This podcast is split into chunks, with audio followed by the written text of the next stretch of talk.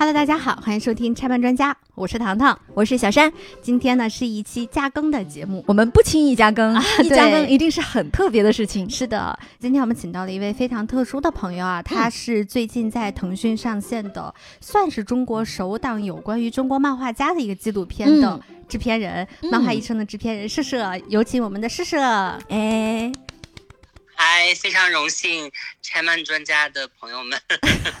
对，因为我们那天听到说社社他这个节目要上线，我们说不行，我要邀请他来录我们的节目。嗯然后社社本人现在人不在北京，然后所以我们只能通过电话连线的方式来跟他做一些简单的交流。这个纪录片呢，就叫《漫画医生》嘛，嗯它其实已经在周四的中午十二点的时候，嗯已经在嗯腾讯视频已经上线首播了。嗯，而且它好像是在那个西瓜，还有在 B 站上面，好像都可以看到。我们有四大视频、四大平台，腾 OK，讯、优酷，然后哦，马上芒果 TV 也会上。哦说现在嗯嗯，这很棒啊搜漫漫画医生都可以看到，而且确实我们这个项目有一点点小骄傲，就是播出的这一天和头一天我们都上了热搜。对，我看到啊了我。也看到了。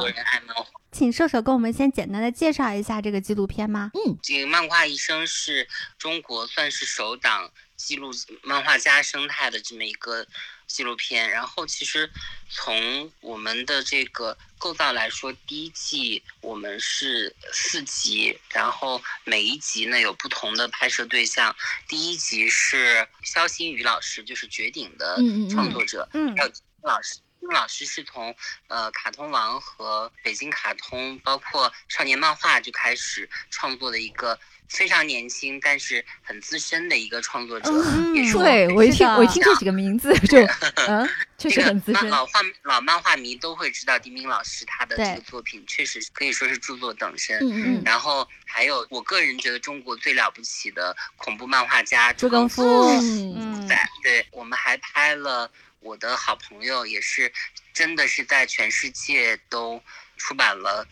非常多作品的季地老师，他的童年偶像父，系列非常有印象。还有就是果果和青青两个年轻的嗯漫画家，以及漫画家背后的工作人员、漫画编辑啊、嗯嗯漫画平台的经营者等等。嗯嗯其实我们这次在构造上面是把漫画行业的每一个点位都做了自己的这个认知和出手。嗯，嗯所以他讲的是整个的产业的生态吧，不只是漫画家这一个环节。嗯对那名字起的很好哎。，本来我没有别的名字，但是因为在我们拍摄期间，就是结识了朱更夫老师以后呢，发现朱更夫老师他虽然是一个。就是很知名的恐怖漫画家，嗯但是他有一个特别特别温情的漫画，叫《漫画医生》。我们都来很喜欢那在出片个漫画之。前嗯是在出片之前，我跟导演讨论，我说范哥，咱们是不是名字上再优化一点？因为我觉得这个片子，我找到导演到完成这个片子上线是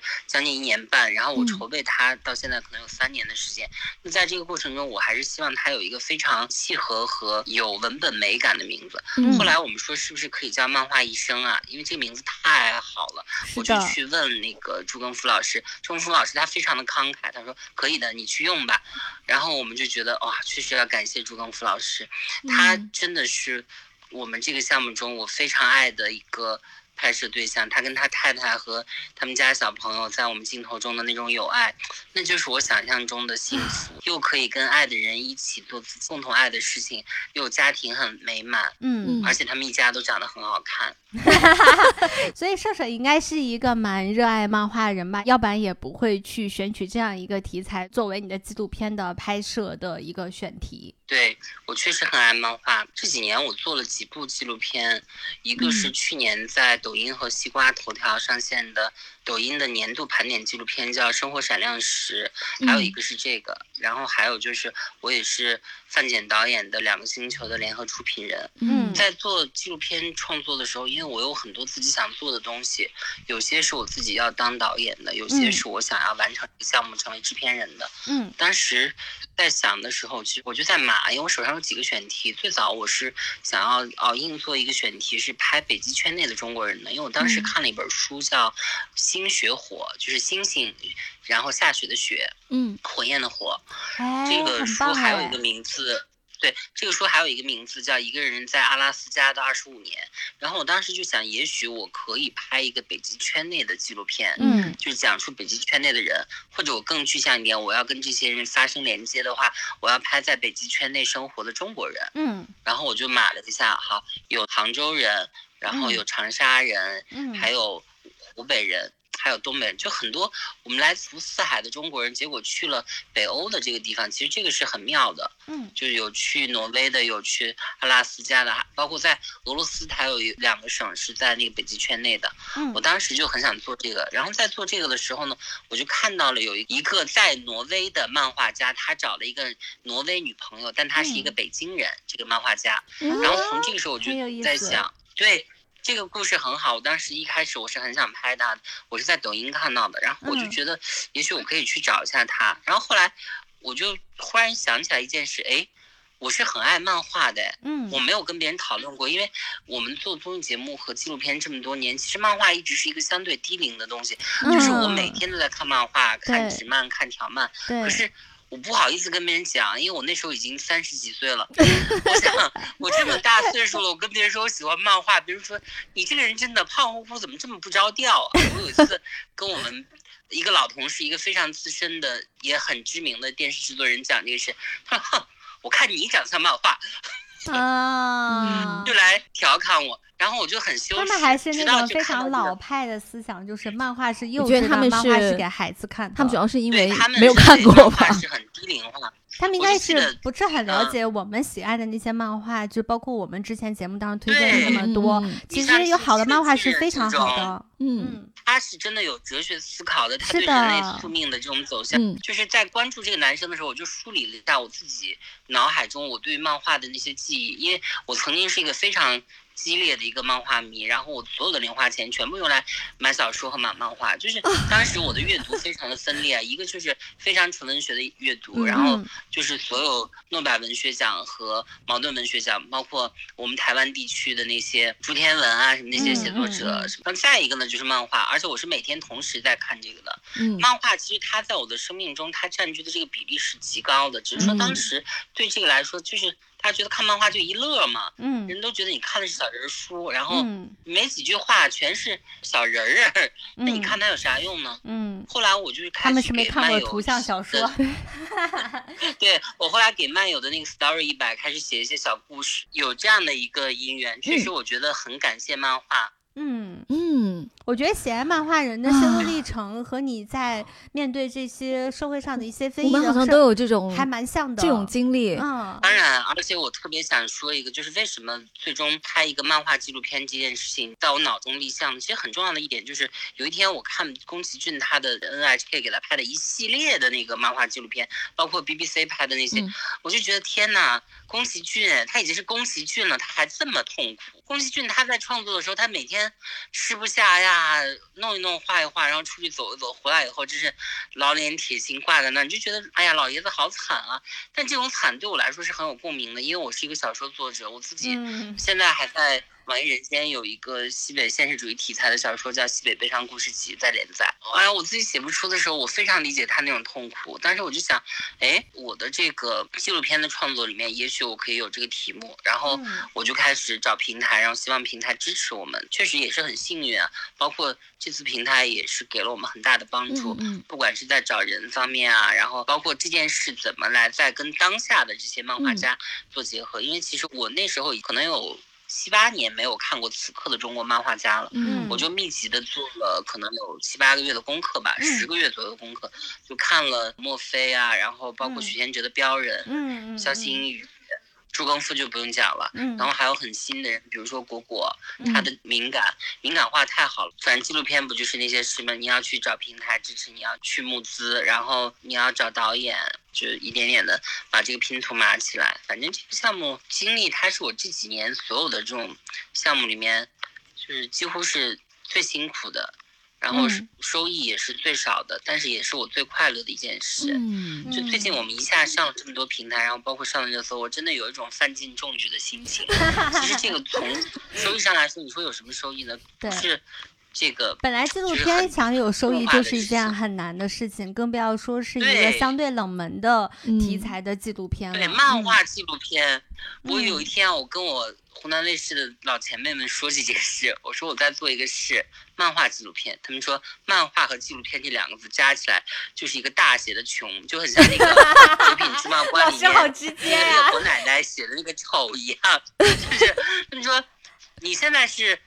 要么就是你很有钱，你有这个情怀来搞这个事情；要么就是你真的就放弃了你改善生活的这个诉求，你就全身心弄这个。我说我两头都不挨着，我就是想做点事嘛，没想到做成了，然后之后也希望能够继续做下去啊。嗯，哎，所以我很好奇啊，就是在你刚刚说你整个在立项啊、找钱啊、找平台谈判的这个过程，还有没有人来发出说，哎，你怎么做了一个漫画？漫画都是给小孩子看的，很幼稚的东西的这种嗯感慨。其实现在不太会有，因为我本嗯身是一个口才比较好的人，然后说话来了 来了，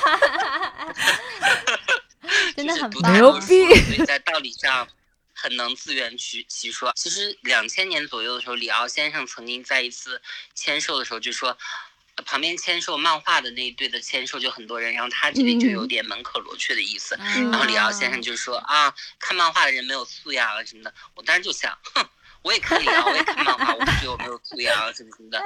就后来我我现在就更有这种感觉，我觉得嗯。我们不管是看综艺、看漫画，还是我看非常艰深的哲学书，因为我也是一个哲学爱好者，嗯。日常是有时候会看卡尔凯郭尔和维特根斯坦的，但我不觉得这种不同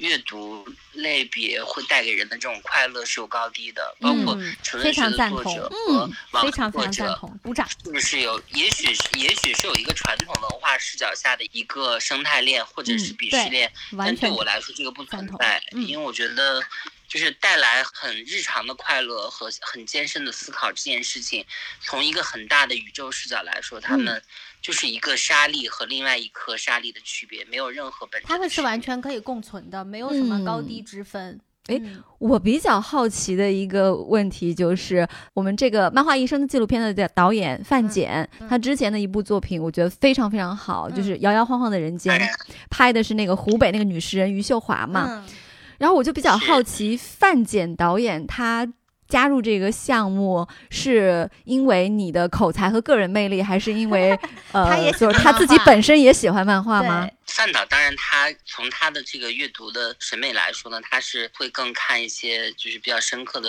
嗯嗯嗯。文本，包括很严肃的电影和纪录片，因为他自己也是一个非常有人文关怀的纪录片创作者，嗯。嗯。他是我的偶像了。然后我要做这个项目的时候呢，我当时就想，也许我要找的导演不应该是我日常和的这导演，我要找一个非常严肃的，然后真的有殿堂级视角的这样的一个创作者，他来回看我们很熟悉的这个漫画行业的时候，也许会带来新的东西。带来新所以的角度，我就很？冒昧的，对我就嗯很冒昧的找到了范简导演。我们聊过以后，他也表示了很大的热情，因为确嗯实漫画的创作者他是非常年轻的人，这个在对范导他是非常现实主义题材的这种创作，不管是余秀华的这个摇摇晃晃的人间，还是现在的这个新的。纪录片电影《两个星球》，这是讲汶川地震失独家庭再生育的。嗯其实他的这个创作的这种视角，都是就人的这个情感和人的现状来描摹的，所以我们聊过了以后，范导也是很有兴趣，我们就促成了这个合作。这一点我确实是很意外啊，因为嗯我是抱着范导会拒绝我这样的一个心态来的。因为你觉得可能他他和这个题材本身的关或者说他自己可能本身不会对这个题材感兴趣，嗯我觉得很多事情要做成，就是不要想，就是心里写着一个勇字，就不要想我想做这个事，我想问范导，我就真的去问他。嗯嗯，然后我后来跟平台的老师们和各位合作伙伴推荐，我说这个就是摇摇晃晃人间的导演啊，他是一个非常了不起的导演。然后后来大家认识到，哦，确实是一个这么棒的嗯一个导演。然后这个事情就一点点的有了眉目。所以嗯这个事情，我觉得所有参与的人，大家都是抱着一颗很良善的心，想要为漫画行业和漫画工作者漫画家们做一些自己的帮扶和，嗯我是真的是觉得有一颗慈悲之心。我是一直相信我们在创造力方面，我们是不比日本漫画和美国漫画有本质的区别的，只是说确实我们这个漫画行业起步比较晚嘛，然后嗯对基础没有那么牢，那就是还有一个发展的过程嘛。我觉得嗯一点点来，我是非常看好中国漫画会诞生非常了不起的作品和嗯。有全球影响力作品的，因为我们一直觉得大家都在提文化输出啊，然嗯。后我们的中国文化走出去，走向世界。嗯，我觉得这一代不管是电影导演啊、文学创作者和漫画创作者，其实大家都有这样的机会，因为随着全球化的这个到来，其实艺术的全球化就意味着我们能看更多的外界的东西，但我们也能被外界看到。看到更多。这个真的嗯是平等的一个，对我是很乐观的。嗯，因为今天周四嘛，我们正好是看了那个片子的首播，嗯然后我们看完之后就觉得我们收获了很多原来自己在做资料的时候，其实你没有办法了解到的他们这些人的背后的一些创作的状态。嗯，对吧？比如说朱更夫，没有想到四个月没有画画，光忙着照顾女儿去了。想到看完第一集以后，我真的就觉得啊，我更爱朱功夫了。哎，咱们当时猜测是对的，就《漫画一生》里面那个女主的确是以他媳妇儿为原型的。嗯，对，虽然那个女孩子现实生活中并不是她有一个青梅竹马，，对对对，但而是他那个人物的性嗯格是参考了他媳妇儿的性格的，嗯。嗯然后他也说了，他人生最幸运的事情就是遇到了他媳妇儿。，对，他说一嗯个，他说在一个好的漫画家和一个好丈夫、好爸爸之间，他嗯会一定会选择后者。我的天呐！然后我觉得这个人在我心中的形象 光光辉 伟岸。就包括像丁冰老师，我印象特别深刻，就是他说他当时在日本出版了一个漫画书，然后他说评价还不错，嗯但是他自己很知道画的没有很好，嗯然后包括他后来又去日本进行了很长一段时间的学习。他很谦虚了，我觉得他在对对，我有什么想说载这？些漫画很好，就是他有他的那个艺术追求，但嗯我是觉得是很好的。嗯我大概很多年，因为在我们的各种传统漫画杂志逐渐式微之后，我很少说再有渠道，在长时间的接触到除他们作品以外，你能感受到他们的生活或者他们对于这件事情思考的那些东西了，对吗？就你现在只能在漫画平台上，你去看到他们更新的作品，或者说偶尔看到他们在评论区的一些留言，但其实已经不再是纸媒那个时代、杂志那个时代，你好像跟他们走得更近一点一样。所以就是这个片子让我看到了很多不一样的作者，我仿佛又回到了小的时候去看漫游、看这些漫画杂志的时候的那种亲切感。跟社社聊天的时候就知道他是拥有全套画王的人嘛，嗯，就是啊，这个很牛逼。对，在我看来就真的是富豪了这我也。挺对得意的，确实如此。嗯，我是从第一期的画王到画王第一个阶段停刊，再到后来有了新画王，嗯再到新画王啊停刊，我全都有。天哪，那真的是就非常牛逼。嗯我想说，就是画完之后的下一个中国漫画的阶段，教育部还是文教部的那个五幺五五工程，就是扶持了一大批漫画杂志，北京卡通、卡通王、漫游算少？年漫画、科幻世界画刊嗯啊这些，对，一下有了这么多本就很好。嗯，对，我们还是把话题切回到我们《漫画医生》这纪录片，就是《漫画医生》，它在某种意义上，它是一个承载当年纸质漫画杂志那个时代留给我们的那种看漫画最初的那种感受和漫画家打交道那种感受的一个载体，一个延续。嗯可以这样说吧，啊，嗯，因为我觉得可能是跟射手跟我们一样，都是看着这样子的漫画杂志长大的人有关系的，嗯所以你从这里面能非常的清晰的感受到那种气质的延续。嗯，所以我很好奇，就是。是后面会有什么样的内容的展示，还会有什么样的展开？嗯第二集是两个年轻作者的样貌，然后第三集就是 CP 机构和一段时间没有在创作的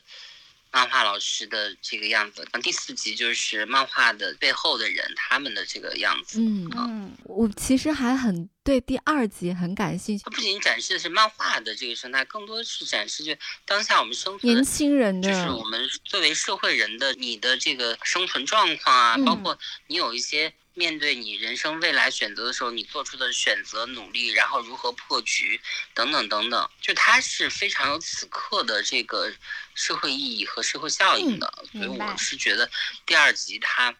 真的非常值得一看。对啊，嗯，其实无论如何是做纪录片也好，包括我们做拆漫也好，嗯我们关注点还是说立足于现在中国的这个当代的这个时代环境下，我们如何来。继续扶持我们的国漫的这样一个成长的环境，我们来嗯怎么帮助他，帮助这些有想在这个行业里面创作出更好作品的这些作者们，怎么样子能够有更好的创作环境，有更好的故事，有更好的产业嗯链，对吗？而且也非常非常希望大家更广泛的嗯观众。或者说是叫受众，嗯。他能够知道漫画不是一个只给小朋友看的东西。对。就算在现在的中国，甚至说大家所不知道的，就各行各业都会有一些非常非常优秀的，已经在自己的本职工作上做到很好的嗯。一些你意想不到的人，嗯。他们也是喜欢看漫画的。对的，嗯。嗯，就比如说，我随便举一个例子，就比如说郭帆导演，嗯，对，郭帆导演是真的是非常爱漫画的，他很宅，嗯对，就是所以还有尹正。啊，郭郭帆超宅，超爱漫画的，他当年想改那个《灌篮高手》，然后 给他还有过这种想法呢，对啊对啊，天哪！然后给作者写了一封，给作者写了一封信，写了一井上封亲笔雄彦吗信，对，然后井上雄彦还给他回信了，就是石动燃剧吧，这个纪录片有计划做第二季吗？不知道就看运气。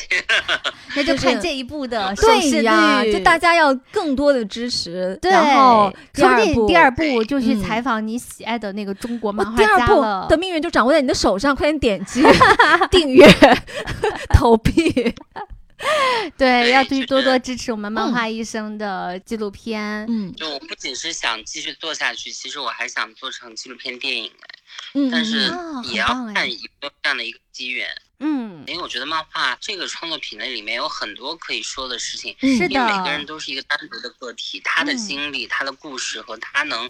释放出来的这种情感、情绪温度。都特别对。各有不同，对的就对于社会产生的这种正向的引导，我是希望大家能够有一种感觉，嗯就是通过看我们的漫画纪录片，能感受到，就画漫画这件事情，首先是去罪化，不是说哦，你这个人一天到晚不知道在干什么就画写写画画的，嗯，还是嗯他是一个很正当且有社会地位的一个职业。嗯我觉得这一点，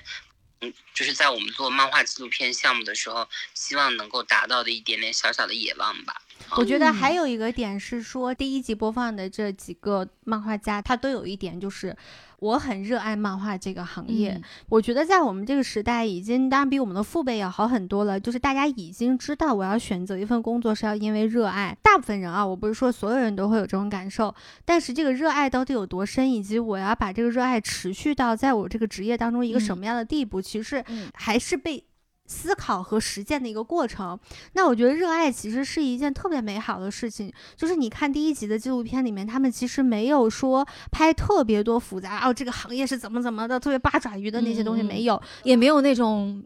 凄凄惨惨没有。然后的抱怨，没对有，。但你从那里面看到了什么？就是非常真挚的热爱。嗯，而且我真的觉得，就在第一集出嗯现的这几位作者，嗯我觉得看他们的大概的年龄和资历，应该呢都是从一个中国漫画非常艰难的一个阶段对挺过来的。是的，我想说的是，即使你看完这个作品，嗯你没有说很热爱漫画这件事嗯情，或者说你去特别看了很多中国的漫画作品，然后，但是如果你说我可以在我自己热爱的那个领域。里嗯头去认真的、投入的、真诚的去爱他，也是一件非常非常好的而事情。而且也真，的很希望，嗯，中国漫画的这个土壤能够让热爱它的人能够，也不说完全靠这个发家致富呢，可 有点夸张了，对，就靠这个能够养活自己，养活自己的家人，我觉得这就已经一些吧。对，这就已经嗯很难得了。是的，是的，嗯其实就像两位说的，我们是在讲漫画家的生态，我嗯们就是希望大家看过漫画家的作品以后，看见一座山，然后你就能想知道这个山后面是什么。漫画家的作品是山，他本人就是山后面的那些嗯东西。对，其实这也是我想做这个系列的一个原点吧，就是嗯想要让展示一下漫画家他的生活啊、魅力什么的。嗯，特别棒，我觉得。对，对我们来说也很快乐。OK，那我、我们还是就是在节目呃这一期加更的片尾，嗯然后还要再努力的向大家推荐一下这个纪录片，嗯然后要持续的关注，每周四中午的十二点上线。其实就像那个纪录片里面出现的朱更夫的一个粉头儿那个姑娘，她有说他以前都是默默的看的，对，但是他后来接触到他以后，就觉得我们大家不能默默的看，默默看他就没有了。对，我们一定要去支持，所以就是漫画医生的这个纪录片也非常的需要大家的支持。是的，嗯很感谢社社在今天晚上就是嗯很繁忙的一个通告接一个通告的情况下，还来接受我们的采访。嗯然后也很期待社社回到北京隔离完之后呢，跟我们赶紧面基。其实我有好多问题想跟他聊。啊，如果到时候范简导演能来聊一聊啊，那也很棒啊，那也很嗯棒，就是有机会吧，我觉得我们可以去邀请他，嗯。然后感谢社社，谢谢然后谢。谢，啊嗯。谢，谢两位，谢谢拆漫专家，非常荣幸今天聊得非常开心，因为讨论漫画这件事情就是一件很开心的事情，嗯，工作，它就是我的爱好，因为我日常也爱跟人聊这个。嗯，我们也很快乐，对，嗯，那行，我们就不耽误大家的时间了，然后呃，我们之后的节目再见喽，拜拜，拜拜。谢谢，哎嗯，拜拜，嗯哎。